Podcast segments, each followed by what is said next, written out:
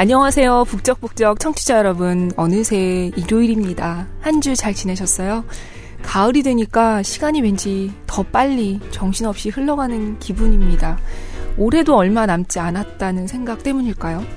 이 일요일 낭독 코너에서 소개하는 책도 오늘이 벌써 14권째더라고요. 여기 심영구 기자가 소개한 책까지 지금까지 15권을 소개해드렸습니다. 늘 들어주셔서 감사합니다.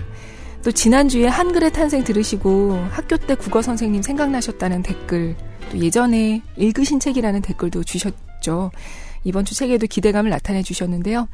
이번 주 책은 소설 마션입니다. 와, 신나는 분들 계시죠? 어, 당분간 소설 안 한다고 하지 않았나? 하신 생각도 하실 텐데요. 제가 모모 읽고서 대사 처리 안 돼서 좌절했었는데, 마션은 대사가 없는 부분이 많더라고요. 마션은 지금 같은 제목 영화가 8일에 개봉을 했죠. 저 사실 녹음하고 있는 지금은 7일 수요일입니다. 영화는 아직 못 봤고요. 10월에 이 일이 많은 대목이에요, 저희가. 그래서 당분간 아마 제가 영화는 못 볼 듯 합니다. 그런데 청취자분들은 아마 영화 보신 분들도 계실 것 같아요. 그쵸? 마션. 제목처럼 화성 얘기입니다. 부제가 어느 괴짜 과학자의 화성판 어드벤처 생존기이고요. 영화에서 주연을 맡은 배우 맷 데이먼 얼굴이 커다랗게 띠지로 둘러져 있습니다. 저는 처음에 이 맷 데이먼 얼굴이 책 표지인 줄 알았거든요. 근데 표지는 그냥 우주인 그림이고요. 맷 데이먼 사진은 커다란 띠지더라고요. 이 책은 저희 부서 동료 기자인 유성재 기자가 아니었다면 저도 아마 안 읽었지 싶습니다. 유성재 기자가 마셔는 왠지 영화 보기 전에 책을 꼭 읽어야 될 것 같은 의무감이 들어서 읽었다고 몇 주 전에 그러더라고요. 저도 어 그래? 뭐지? 하고 봤는데 일단 첫 문장을 읽으면 멈출 수가 없습니다. 그리고 책을 읽으면서는 아, 이런 부분까지 영화에서 다 설명하기는 어렵겠구나. 확실히 책을 읽고 보면 더 많은 걸 볼 수 있겠다 싶기도 하고, 또 이런 부분은 영화에서 어떻게 그려질까 상상하고 재밌었어요. 제 얘기 말고 빨리 책 듣고 싶으시죠? 네, 얼른 읽겠습니다. 대사가 없고 또 호기심을 자극하는 책의 가장 첫 부분, 나사의 화성 탐사대원, 식물학자인 마크 와트니의 일지 기록에 6화성 일제와 7화성 일제를 읽으려고 합니다. 낭독을 허락해주신 랜덤하우스 코리아에 진심으로 감사드립니다. 이제 화성으로 가볼까요? 참, 근데 이 책의 첫 문장이 좀 강렬한 비속어예요. 근데 뭐 저희가 팟캐스트라서 방송심의위원회 제재를 받는 것도 아니고 이것도 작품의 한 부분이니까 그냥 읽기로 했습니다. 놀라지 마십시오. 자, 들어보세요.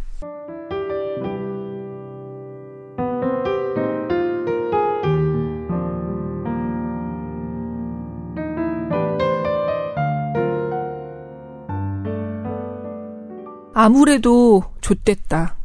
그것이 내가 심사숙고 끝에 내린 결론이다. 나는 좆됐다. 내 인생 최고의 시간이 될 줄 알았던 한 달이 겨우 엿새 만에 악몽으로 바뀌어버렸다. 이 기록을 누가 읽기나 할지 모르겠다. 결국엔 누군가가 발견할 것이다. 아마 지금으로부터 100년쯤 후의 말이다.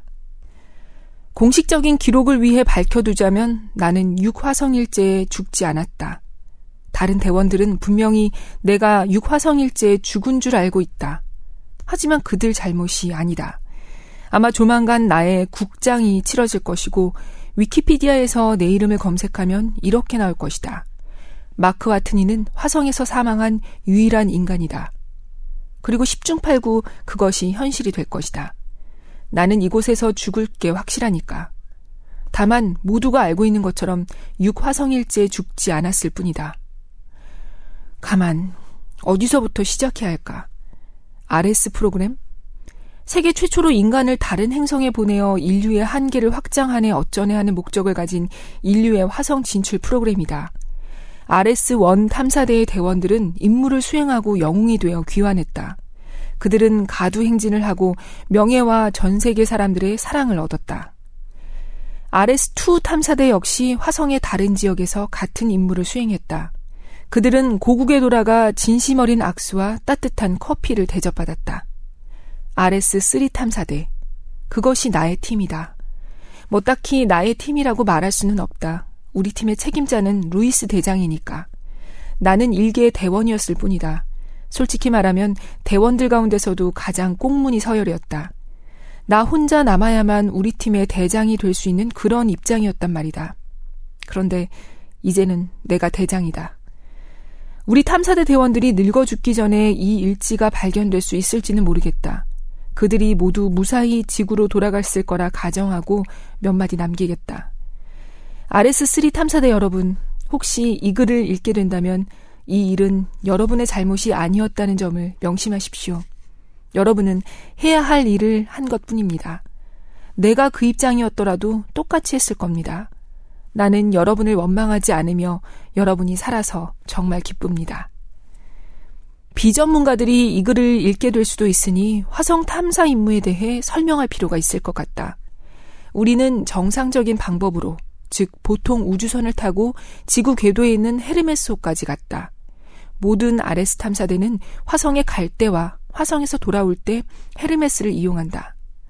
헤르메스는 아주 크고 값비싼 우주선이므로 미 항공 우주국, 즉 나사는 딱 한 대만 건조했다. 우리가 헤르메스에 도착해 우주여행을 준비하는 동안 추가로 네 번의 무인 보급 계획을 통해 연료 및 식량 보급이 이뤄졌다. 모든 준비가 끝나자 우리는 화성을 향해 출발했다. 하지만 처음부터 속도가 아주 빠르진 않았다. 무거운 화학 연료를 연소시키고 화성 천이 궤도를 계산하던 시대는 지났다. 헤르메스는 이온 엔진으로 움직인다. 이온 엔진들이 우주선 뒤쪽으로 아르곤을 정말 빠르게 내뿜으면 아주 미미한 가속도를 얻을 수 있다. 중요한 것은 이온 엔진은 반응물을 많이 필요로 하지 않기 때문에 소량의 아르곤으로 그리고 각종 장비의 동력원이 되는 원자로 하나로 끝까지 지속적으로 가속도를 얻게 해준다는 점이다. 그 미미한 가속이 장시간에 걸쳐 계속되면 놀랄 만큼 속도가 빨라진다. 우리가 얼마나 재미있게 여행을 했는가 하는 이야기로 분위기를 띄울 수도 있지만 그러고 싶지 않다. 지금은 그런 이야기를 들려줄 기분이 아니다. 124일 동안 서로 목 졸라 죽이는 일 없이 무사히 화성에 도착했다고만 해두겠다. 거기서 우리는 MDV, 즉 화성 하강선을 타고 화성 표면으로 내려갔다. 기본적으로 MDV는 가벼운 추진기와 낙하산 틀이 탑재된 커다란 깡통이다. 역할은 오직 하나. 여섯 명의 인간들이 단 한 사람도 죽지 않고 화성 궤도에서 화성 표면까지 내려가게 하는 것이다. 이제 화성 탐사 임무의 진짜 비결을 밝히겠다. 바로 우리의 모든 물품을 사전에 구비해 놓았기에 가능한 일이었다. 총 14번의 무인 보급 계획을 통해 화성 탐사 활동에 필요한 모든 물자가 이미 쟁여져 있었다. 나사 사람들은 보급품을 대체로 한 구역에 착륙시키려고 최선을 다했고 실제로 그 부분에서 꽤 성공한 편이었다. 보급품은 인간처럼 다치기 쉬운 존재가 아니기 때문에 땅에 아주 세게 충돌해도 괜찮다.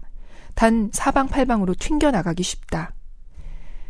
당연히 나사는 모든 보급품이 화성 표면에 온전하게 도달했으며 각 컨테이너들이 파열되지 않았다는 사실을 확인하기 전까지는 우리를 화성에 보내지 않았다. 화성 탐사 임무는 보급 작전을 포함해 처음부터 끝까지 대략 3년이란 기간이 소요된다. 사실 RS2 탐사대가 지구로 귀환하고 있을 때 이미 RS3 탐사대의 보급품이 화성으로 보내지기 시작했다. 사전 보급품 가운데 가장 중요한 것은 단연 MAV다. MAV, 즉 화성 상승선 말이다. 그것은 우리가 화성 탐사 임무를 완수한 후 헤르메스로 돌아갈 때 사용할 이동 수단이었다. MAV는 연착륙을 했다. 또한 MAV는 당연히 휴스턴과 끊임없이 교신을 했다.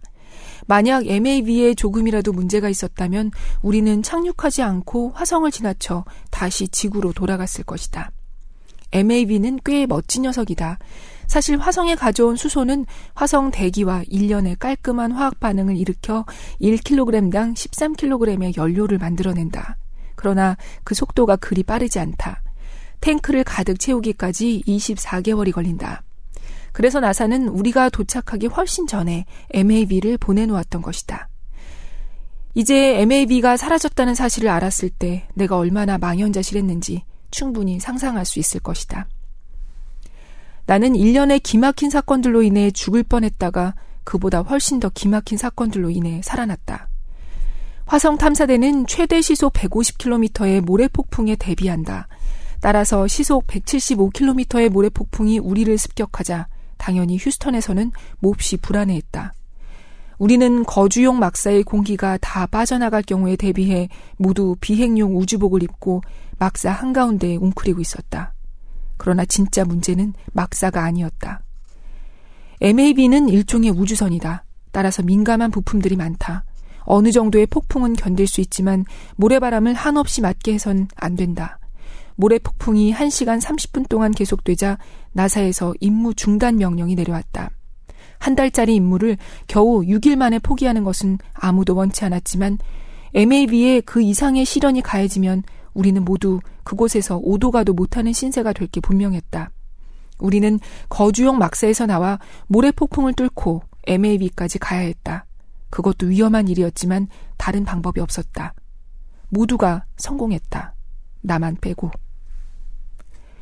거주용 막사에서 헤르메스로 신호를 전달하는 우리의 주 통신 접시 안테나가 지지대에서 떨어져 나와 광풍에 실려가면서 낙하산으로 돌변했다. 그리고 그 과정에서 수신 안테나 배열을 치고 지나갔다. 그리하여 길고 가느다란 막대형 안테나 하나가 내게 거꾸로 꽂혔다. 그것은 마치 총알이 버터를 관통하듯 내 우주복을 뚫었고 뒤이어 나의 옆구리까지 찢어놓으면서 내 평생 최악의 통증을 안겨주었다. 배에 강력한 펀치를 맞은 것처럼 횡격막에 경련이 일고 우주복에 압력이 빠져 귀가 찢어질 듯했던 기억이 어렴풋이 난다. 내가 마지막으로 본 것은 속수무책으로 나를 향해 손을 뻗고 있던 조한슨의 모습이었다. 그 후 나는 내 우주복에서 울려대는 산소 경보를 듣고 깨어났다.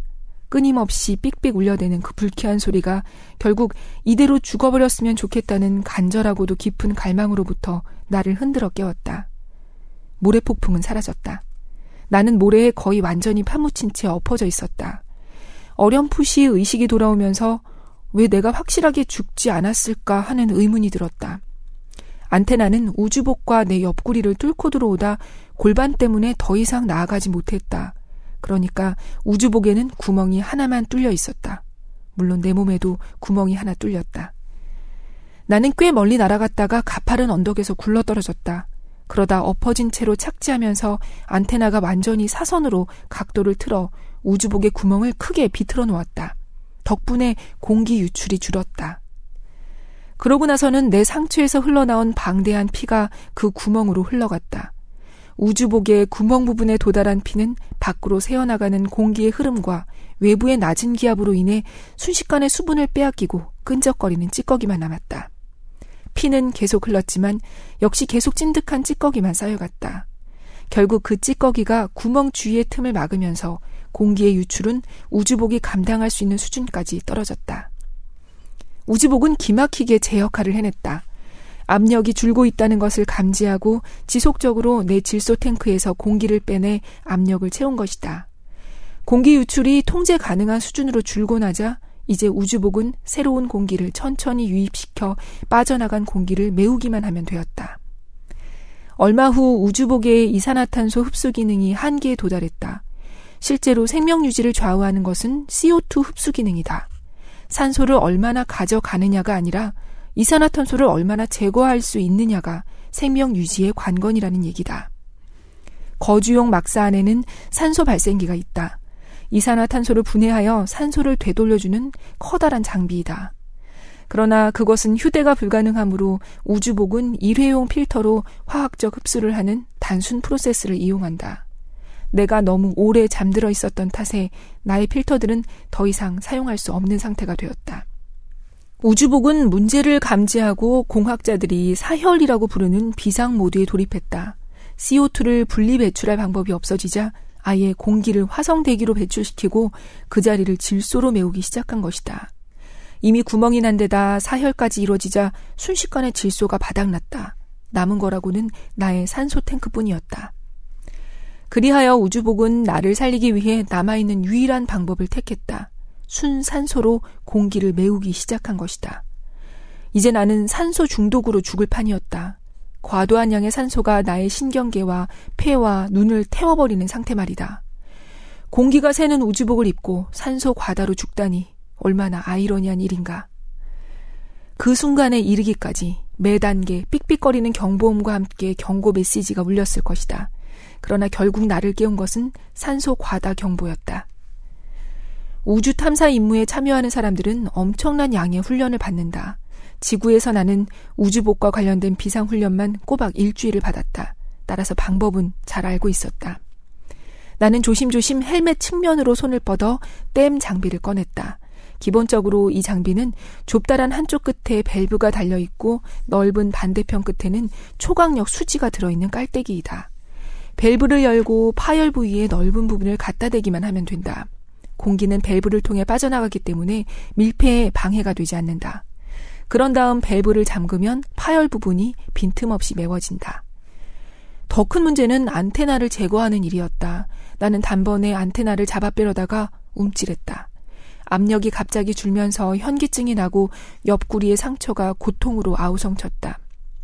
나는 댐 장비를 우주복 파열 부위에 대고 땜질을 했다. 구멍은 단단히 봉해졌다. 그 사이에 빠져나간 공기는 또다시 산소로 메워졌다. 팔에 장착된 판독기를 확인해 보니 우주복의 산소 농도가 85%였다. 참고로 지구의 대기는 산소가 약 21%이다. 뭐 괜찮을 것 같았다. 그 상태로 너무 오래 지체하지만 않는다면 말이다. 나는 비트적 비트적 다시 언덕을 올라 거주용 막사로 향했다. 정상에 오르자 몹시 기쁜 광경과 몹시 우울한 광경이 한눈에 들어왔다. 거주용 막사는 멀쩡했고 만세 MAB는 사라졌다. 우. 그 순간 나는 이제 망했다는 것을 깨달았다. 하지만 그냥 그렇게 화성 표면에서 죽고 싶진 않았다.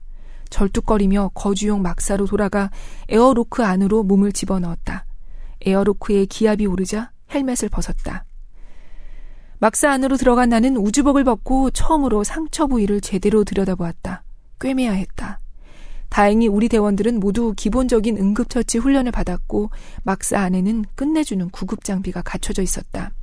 단번에 국소 마취 주사를 놓고 상처 부위를 세척한 다음 아홉 바늘을 꿰매자 모든 치료가 끝났다. 2주간 항생제를 먹어야 하겠지만 그러고 나면 말끔히 나을 것이다. 나는 소용없다는 것을 알면서도 혹시나 싶어 통신 장치를 켜보았다. 당연히 신호가 없었다. 아까 말했듯이 주 위성 안테나가 떨어져 나갔다. 그리고 그게 날아가면서 수신 안테나도 낚아채 갔다. 막사에는 제2, 제3의 비상 통신 시스템이 있었지만 둘 다 MAV하고만 연결되는 것이었다. MAV로 신호를 전달하면 MAV가 훨씬 더 강력한 통신 시스템을 이용해 헤르메스로 전송해주는 방식을 사용하고 있었기 때문이다.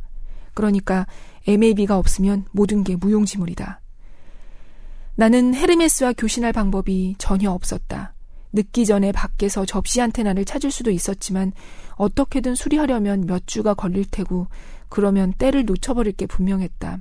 임무를 포기한 이상 헤르메스는 24시간 이상 궤도에 머물 이유가 없었다. 궤도 역학상 서두를수록 더 짧고 안전한 여행을 할 수 있는데 왜 시간을 지체하겠는가? 내 우주복을 살펴보니 안테나가 나의 생체 신호 감지 컴퓨터를 뚫고 지나갔다. 선회 활동을 할 때 모든 대원들은 서로의 상태를 확인할 수 있도록 우주복을 네트워크로 연결해 놓는다. 동료들은 내 우주복이 0에 가까이 감압된 후에 곧바로 나의 생체 신호가 일자로 바뀌는 광경을 목격했을 것이다. 게다가 모래폭풍이 한창일 때 내가 몸에 창을 꽂고 언덕에서 굴러 떨어지는 것까지 보았다면 그렇다. 그들은 내가 죽은 줄 알 것이다. 어떻게 아니라고 생각하겠는가? 어쩌면 내 시체를 수거해가는 문제에 대해 잠시 상의를 했을지도 모른다. 하지만 그에 관해서는 분명한 규정이 존재한다. 화성에서 죽은 대원은 화성에 두고 올 것. 시체를 두고 오면 돌아갈 때 MAV의 무게가 줄어든다. 그러면 연료 효율이 높아지고 귀환 추진의 오차 허용 범위도 커진다. 감상에 젖어 그런 이점을 포기하는 건 아무런 도움이 되지 않는다. 대강의 상황은 이러하다. 나는 화성에서 오도 가도 못하는 신세가 되었다. 헤르메스나 지구와 교신할 방법도 없다. 모두들 내가 죽은 줄 알고 있다. 내가 있는 이 거주용 막사는 31일간의 탐사 활동을 위해 설계된 것이다. 산소 발생기가 고장나면 질식사할 것이다.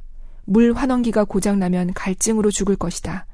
이 막사가 파열되면 그냥 터져버릴 것이다. 이런 일들이 일어나지 않는다 해도 결국 식량이 떨어져 굶어 죽을 것이다. 그러니까 그렇다. 나는 망했다.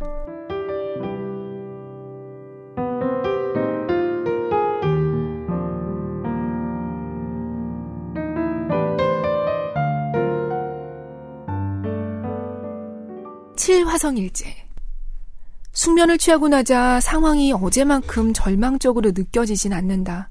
오늘 나는 보급품 재고 조사를 하고 잠깐의 선회 활동을 통해 외부 장비를 점검했다.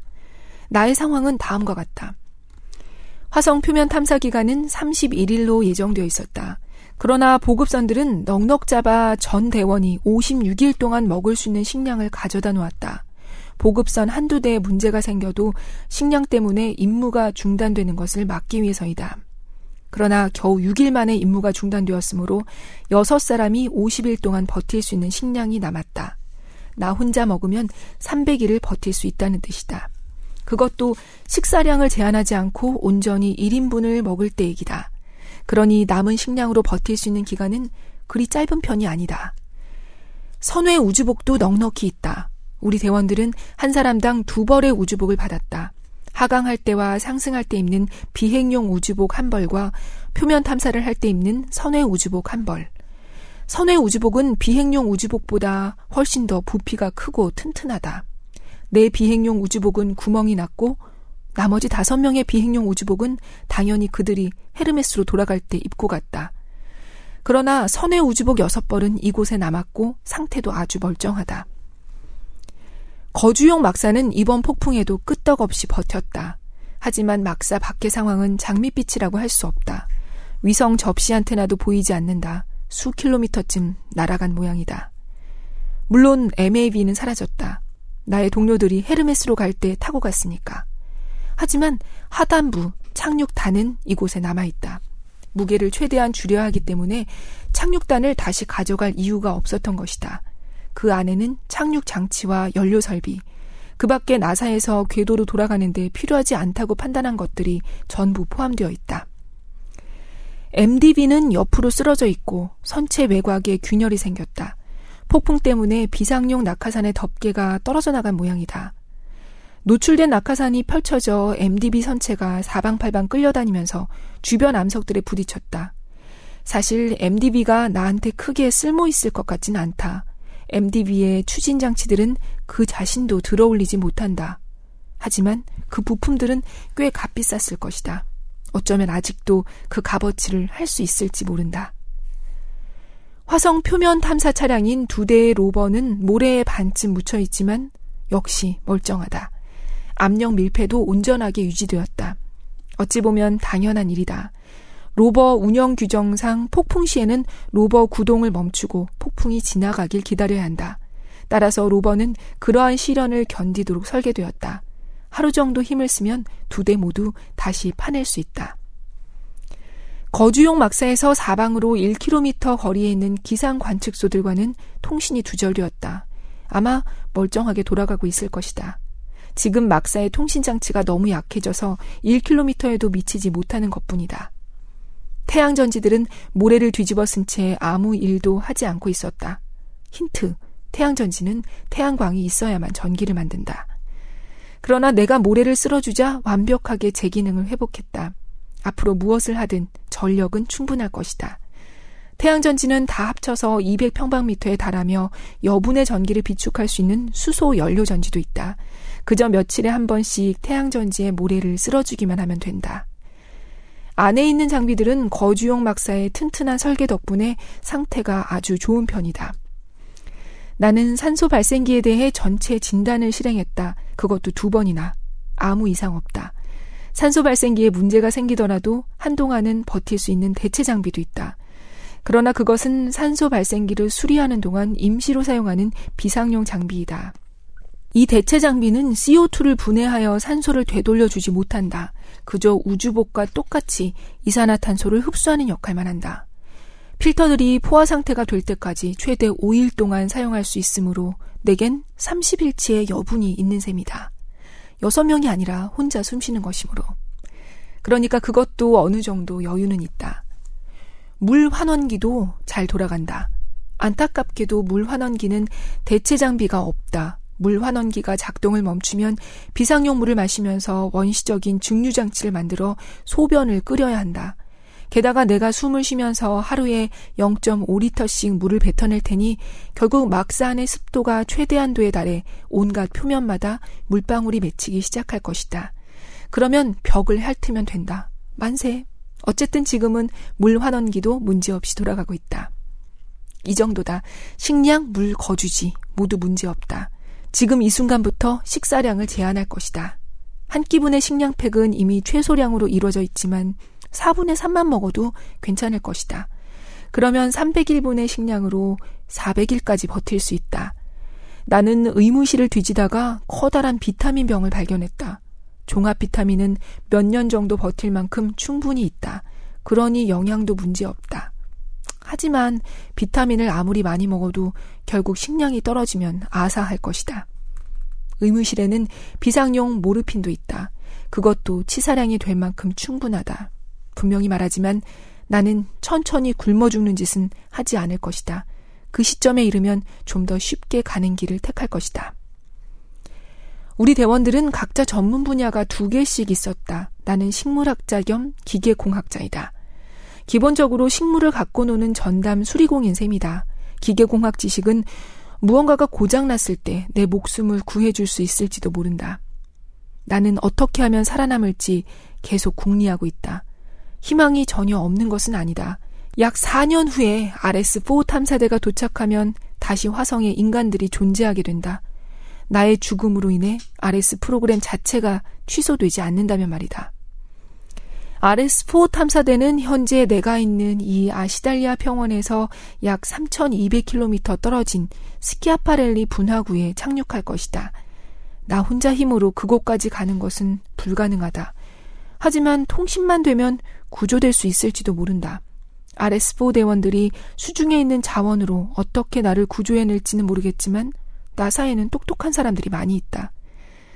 그러니까 지금 나의 임무는 이러하다. 지구와 교신할 길을 찾을 것. 그럴 수 없다면 4년 뒤 헤르메스가 RS4 대원들을 태우고 다시 왔을 때 그들과 교신할 방법을 찾을 것. 물론 1년치 식량으로 어떻게 4년을 버틸지는 아직 모른다. 하지만 하나씩 해결하자. 지금 나는 배를 채웠고 확실한 목적을 갖고 있다. 빌어먹을 통신장치를 고치는 것 말이다.